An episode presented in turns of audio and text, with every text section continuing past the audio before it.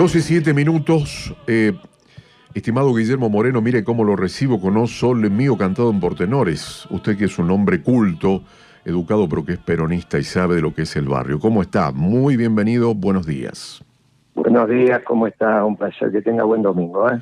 Bueno, es un placer y agradecerle el hecho de que justo a media mañana, o a mediodía, mejor dicho, de un domingo, usted se preste para esta charla cuando por lo general los domingos son para la familia. Eh, Guillermo, eh, conciso y rápido, ¿de dónde nace la inflación argentina? Bueno, la inflación argentina tiene variadas causas, no es monocausal. Obviamente, el desequilibrio fiscal que monetizas, o sea, que financias con emisión, en mediano plazo es producto de inflación, de eso genera inflación. Eso no, no hay ninguna duda. Pero en el mediano y largo plazo. Eh, si vos no aumentas la cantidad de bienes y servicios y aumentas la cantidad de medios de pago y hay más medios de pago para esa misma cantidad de bienes y servicios, sobre obvio que van a aumentar los precios. Bien. Esto es una verdad de perogrullo, no es que es un análisis muy sesudo. Tampoco es cierto que Friedman, premio Nobel, dijo eso, así como lo están repitiendo algunos muchachos y muchachas en Argentina. Bien. Dijo parecido a eso, dijo, siempre es un fenómeno monetario y de eso no hay ninguna duda, pero en su propia lógica, claro, que es en el mediano y largo plazo, por lo que te acabo de decir. Pero si vos aumentás la cantidad de medios de pago, esto es el dinero, y no aumenta la producción, es obvio que solamente pueden aumentar los precios. Pero de corto plazo hay otros fenómenos. Por ejemplo, si una empresa llegó al límite de producción, por ejemplo, Techin, con la chapa, llegó al límite de producción y sigue aumentando la demanda de chapa, ¿qué van a hacer los muchachos de Techín? Aumentar la chapa. Si a su vez, por las restricciones externas, no lo podés resolver por una oferta muy especial de laminado importado, van a aumentar la chapa.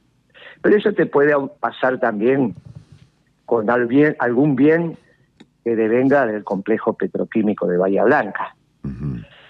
Si te pasa, sea Bahía Blanca u otro lugar, La Pampa, te viene, tenés un problema con las sodas software. Bueno, ¿y qué te pasa con el vidrio? Bueno, te va a aumentar.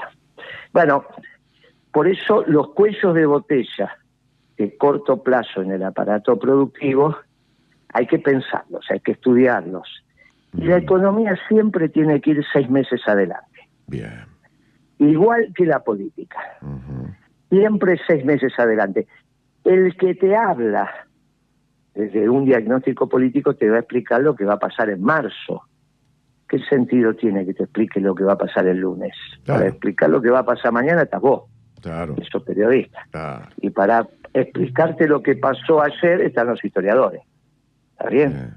la economía y la política, muy bien. Solo eso es, ya vimos dos causas, la monetaria y la de, y la de oferta. También hay un tema de demanda. Nos pasó a nosotros, nos pasó a nosotros. Le pasó a Perón en su momento, le pasó a Perón en su momento. Vos hay un límite para exacerbar el consumo. ¿Está bien? Hay un límite que tiene que ver con la oferta.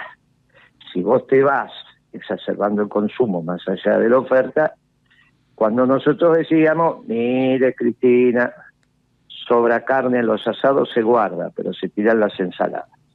Porque mm. ya se condimentaron, se le puso la sal, se puso la mayonesa, y para la noche está fea, entonces se tira. No, eso está mal. ¿Está bien? y a vos te pasó, hace algunos años atrás, sobraban ensaladas en la, y se tiraban. La carne se guarda, la ensalada, así no va. Entonces, cuando hay un exceso de consumo, también lo tenés que resolver. Ya vimos efectos de la oferta, vimos exceso de oferta monetaria, vimos exceso de demanda, los cuellos de botella que lo estamos señalando, y a veces tenés causas circunstanciales. La seca es un hecho circunstancial. Bien. Te viene una seca, te viene una inundación, se te viene un lío. En economías particulares como la Argentina. Si vos sos de Estados Unidos, estas cosas, algunas funcionan y otras más. No, por ejemplo, nunca va a tener problema de importación en Estados Unidos, porque ellos agarran un papel en blanco, lo transforman en un dólar vía un procedimiento de impresión, que es una gráfica, y vos le mandás mercadería y ellos te mandan papelito de colores. Pero resulta que para que vos le agarres el papelito de colores, que se llama dólares, ellos tienen 12 portaaviones. Y la capacidad de destruir el mundo 44 veces. 44 veces pueden destruir el mundo. Mm. Vos decís, ¿para qué? Y bueno, porque es así entre ellos. Entre ellos, los otros, los rusos tenían 22 veces arsenal nuclear para destruir el mundo. Entonces, vos decís, no, si estos tipos pueden destruir el mundo 44 veces, yo le agarro los 100 dólares. Sí, claro, más vale. No te queda otra, no hay más opción. Eh, y bueno, por eso Trump hizo lo mismo que Moreno. La diferencia es que Moreno tenía un teléfono y Trump 12 portaaviones. Entonces a Moreno no le tenían paciencia y atrás le tenían paciencia estratégica. Porque finalmente Trump repitió lo que hicimos nosotros, si vos te acordás. ¿eh? Primero el trabajo norteamericano, nosotros decimos primero el trabajo argentino. Primero las empresas norteamericanas, primero las empresas argentinas. Primero el mercado argentino, primero el mercado norteamericano. Y, hubo cuatro años de diferencia, porque Trump empezó a trabajar en el 17, ¿eh? y, y, yo me fui en el 13. A mí me decían que era el pasado, y resulta que en vez de ser el pasado éramos el futuro porque el mundo fue para ahí. Guillermo, eh, a ver, eh, sabemos de alguna manera que dentro de estos, de estos dos candidatos que tenemos hoy este, tan antagónicos para la elección de, esta segunda vuelta, eh, digamos, entre comillas, que las cartas ya están echadas. Si a vos te convocaran para ser ministro de Economía, primero te pregunto, ¿aceptarías? Y segundo, ¿cuál sería tu plan para este ministerio? hay una sola bala de plata para la Argentina, que es reindustrializarla. Hoy el mundo, a diferencia de lo que nos pasó a principios de siglo, acepta que la Argentina se vuelva a reindustrializar. Porque ya no está más la globalización, ya pasó Trump. Ya el mundo es Putin, Trump y el Papa. Ya no es más el mundo globalizador que vos viste desde la caída del muro de Berlín para acá. Ajá donde la Organización Mundial de Comercio, eh, el Fondo Monetario eran los que fijaban las reglas y bim, bum, va. No, no, no, no. Donde vos tenías un pibe como Obama, el lío que hizo en el mundo. También con esta pseudo idea progresista y su lío bárbaro. El mundo hoy es la concepción de Trump, la concepción de Putin y la concepción del Papa. Sobre eso se va a ordenar, se va a reordenar y se va a construir el nuevo orden internacional. Esas tres visiones, que no son iguales desde seis, son las tres cabezas. Uno tiene ventaja porque lo ayuda el Espíritu Santo, que es el Papa, y que tenemos que rezar para que así sea, eh, que son las que con sus pensamientos profundos van a generar la nueva arquitectura mundial. Algo va a reemplazar al Fondo Monetario, se llamará como se llama, algo va a reemplazar a la Organización Mundial de Comercio, y algo donde sí ahí la voz del Papa es fundamental, va a generar las bases conceptuales ordenadoras del nuevo Occidente, que ya no es el Occidente racionalista de, eh, de las categorías occidentales, eh, europeas, son las categorías nuevas, donde la teología quizá tenga mucho por opinar, por eso la voz del Papa está tan escuchada. En las tres religiones monoteístas, ¿no? la judía, la, cristiana y la, y la musulmana. Sí. O sea, volviendo al tema, lo que te había preguntado, tu plan, tu plan como ministro, supuesto ministro de Economía, sería la reindustrialización de la República Argentina. Eso no hay otra alternativa. No hay otra alternativa. Para reindustrializar el país, tenés que tener la comida abundante y barata. Estamos hablando de la comida que come el pueblo, no estamos hablando del lomo, estamos hablando de los alimentos básicos. ¿Está bien? Vos me entendés perfectamente. Sí, está bien, está bien. Y tenés que tener también la energía abundante y barata. Las dos cosas las podés tener en la Argentina. Con los alimentos abundante y barata que come el pueblo, baratos que come el pueblo, vos aumentás el poder adquisitivo de los salarios enormemente, entonces volvés a dinamizar el mercado interno, porque si vos cuando cobras tu salario, tu jubilación, tu pensión, después de comer todo el mes, te sobra plata, la gastabas a la peluquería, compras una camisa, la cuota del auto, cambias los zapatos, cambias la lamparita, en fin ya decidís vos qué haces con tu plata. Pero dinamizás el, dinamizás el mercado interno. Cuando vos te empezás a dinamizar el mercado interno, tenés que resolver si los productos van a ser nacionales o importados. Si son nacionales, aumentas la mano de obra, tiene, tiene que aparecer el crédito correspondiente y sobre todo tener que abaratar el insumo indispensable de la manufactura que hoy está carísimo, que es la energía, en toda su forma. Con eso empiezas a madurar la economía. Y bueno, después es cuestión de tiempo. Empieza a aumentar la cantidad de ocupados, por lo tanto aumenta la masa salarial. No es lo mismo que los muchachos estén ocupados porque cartonean a que tengan un micrómetro en la mano midiendo la pieza. Todo eso, vos sos un hombre grande, sabes cómo es. Absolutamente. Eh, Guillermo Mario Ceja de Córdoba. ¿Qué tal? Eh, ¿Cómo está, Mario? Eh, industrialización fundamental. Este, ¿Cree que tendríamos que unir el campo a la industrialización de todos los productos alimentarios? Eh, eso lo está haciendo la Argentina, con sus más o con sus menos. Esa es la parte que Argentina ya la hace.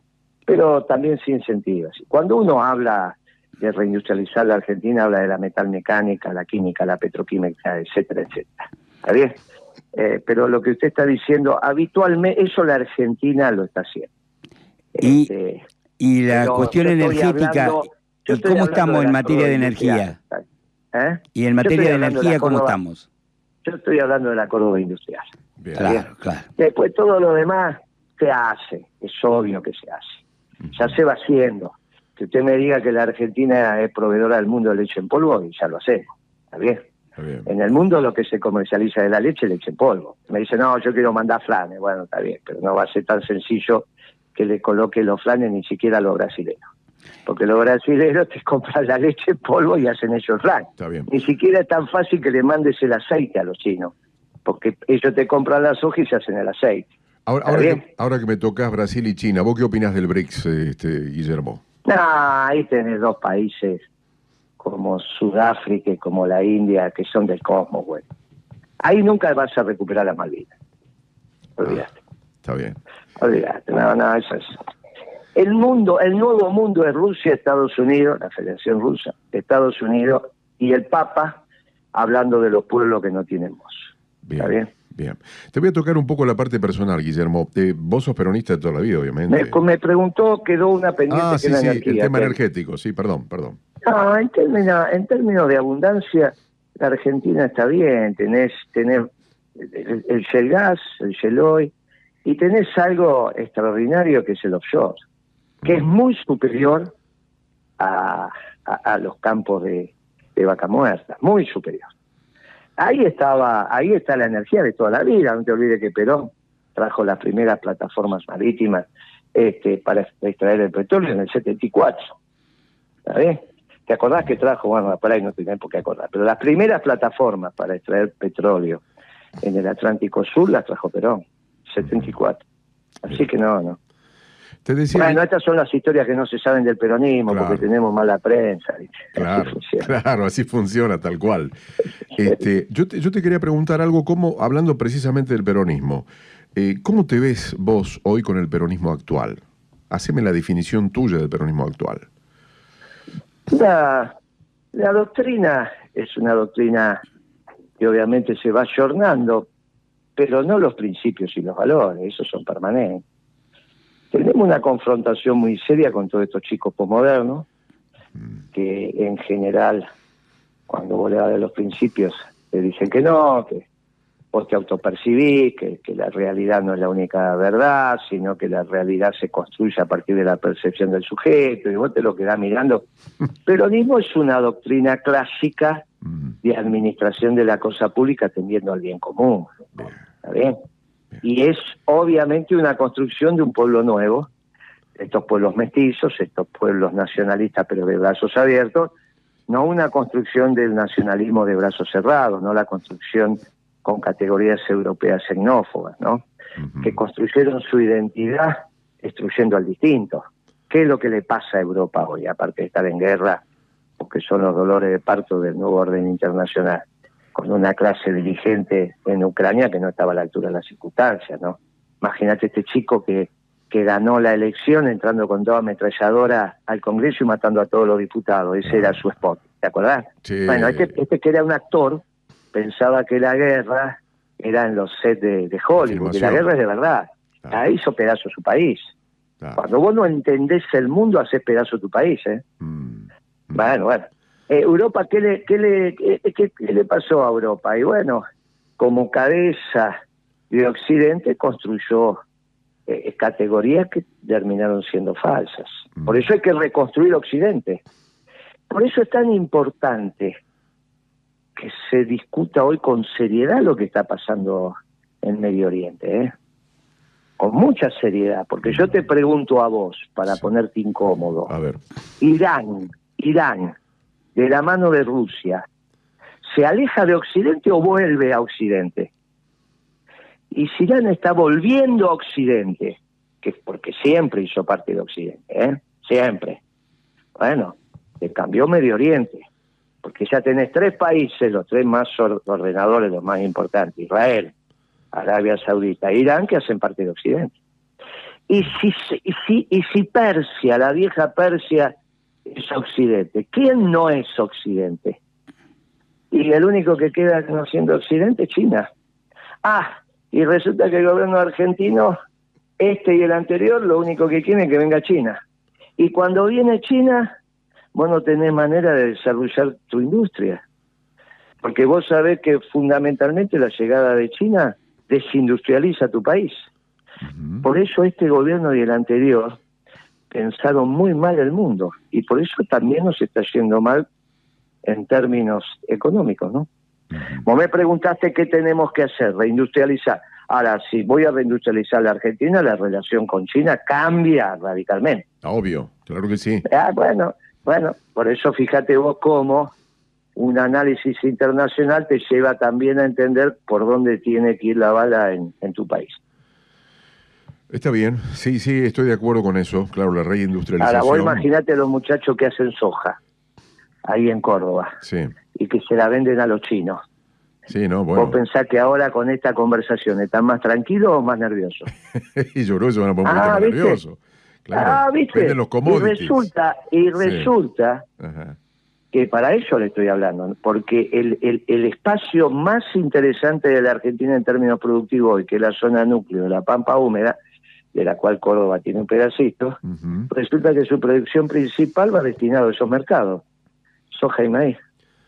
Y si vos no vas a, vas a tener una relación distinta con China, bueno, tenés que repensar qué vas a hacer. Mm. Viste que cuando vos pensás el país, te pones de acuerdo, todo esto empieza a brotar y hay mucho interrogante. Y el que piensa que tiene la vaca atada la deja de tener. Claro, claro.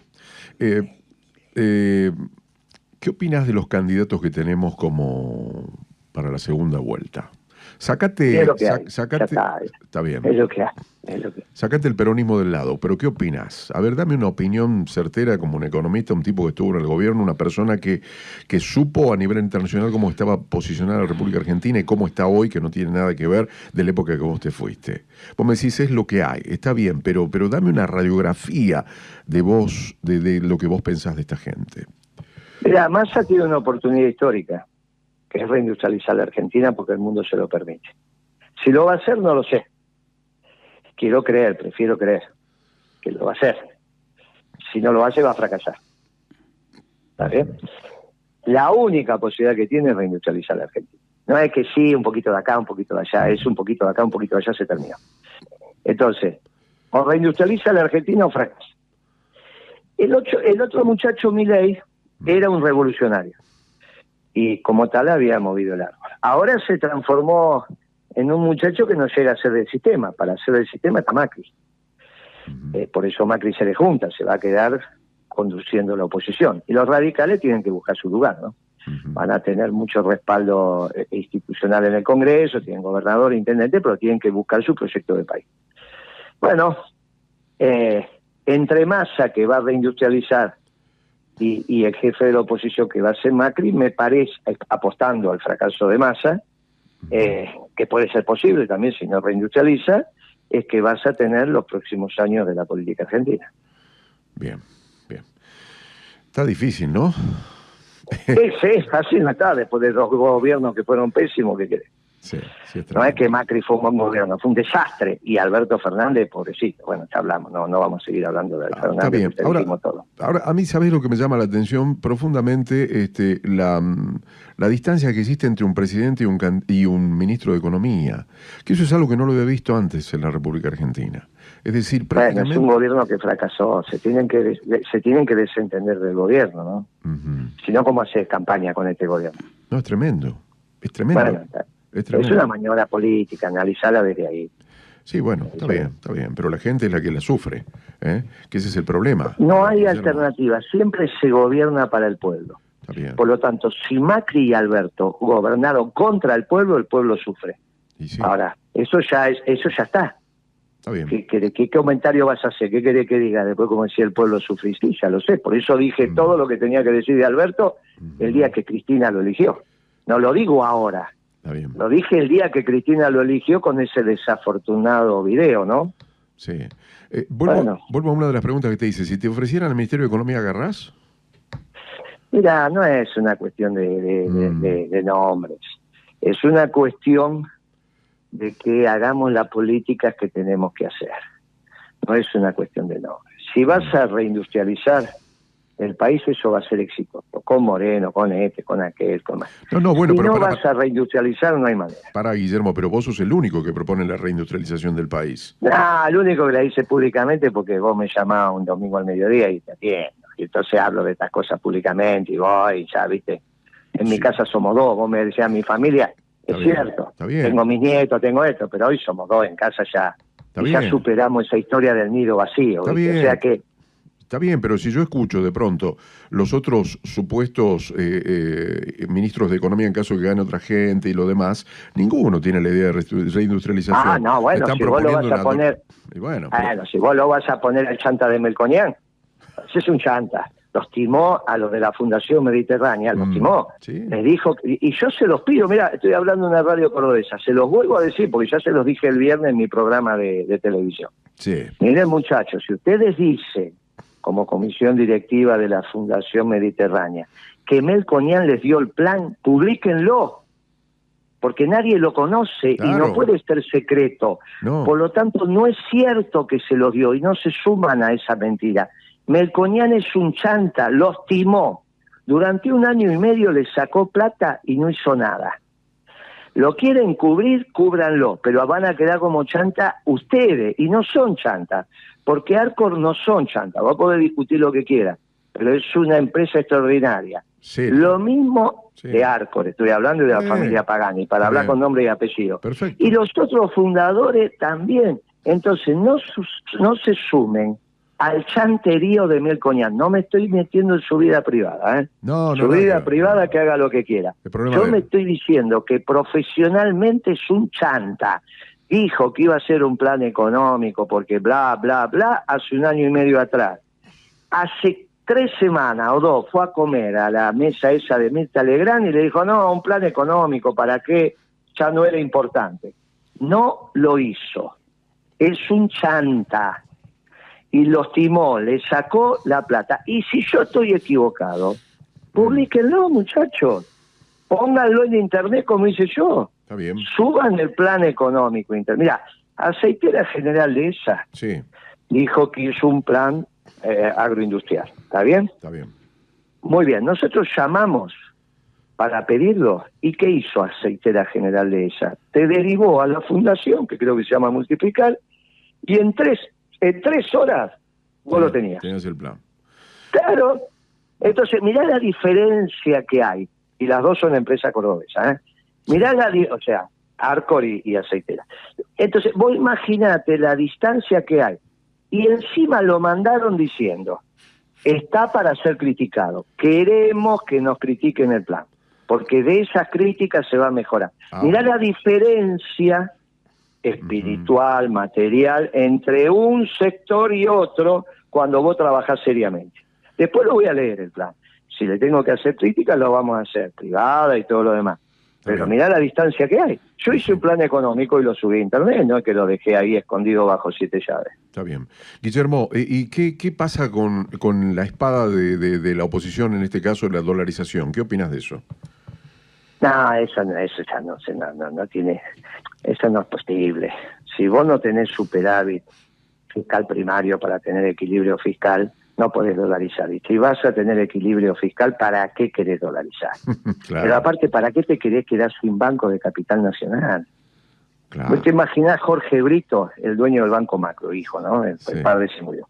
O la familia Escasani, que trabajó no sé cuántas décadas para hacer el Banco Galicia. Mm. Y vos le vas a decir ahora que se cierra el banco y hay que cerrar el Banco Nación y todo lo demás, porque la, la única banca que puede quedar con dolarización es la banca offshore. ¿O por qué pondrías dólares en el Banco Macro?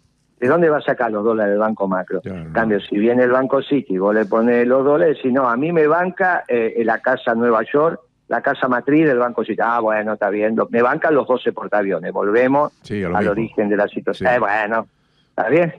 Bueno, esta, esta es la historia. Por eso la banca que te queda es la que se llama offshore que no necesariamente la banca de Bahamas, ¿eh? estamos hablando de la banca que es sucursal de la Casa Matriz, como en su época era el Banco Londres.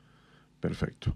Bueno, Guillermo, yo creo que ha sido más que claro y elocuente en cuanto a cómo se debería ser, debería ser la economía argentina para que no suceda lo que está sucediendo en este momento, porque en realidad uno como periodista cuando habla, ¿qué habla? Con la gente que te tiene que poner la nafta y se che, cada día más caro todo esto, y, es el que sufre, como decís vos, claro, es una cosa totalmente natural cuando los gobiernos lo hacen en contra y no a favor del pueblo. Bueno, la verdad que ha sido todo muy revelador, me encanta, me gustaría volver a charlar más allá después de que pase el tema de las... De las segunda vuelta. Eh, vos fuiste como precandidato a presidente en esta ocasión, ¿verdad? Eh, los votos, los votos míos, los del peronismo desencantado con este gobierno, se los llevó Milei.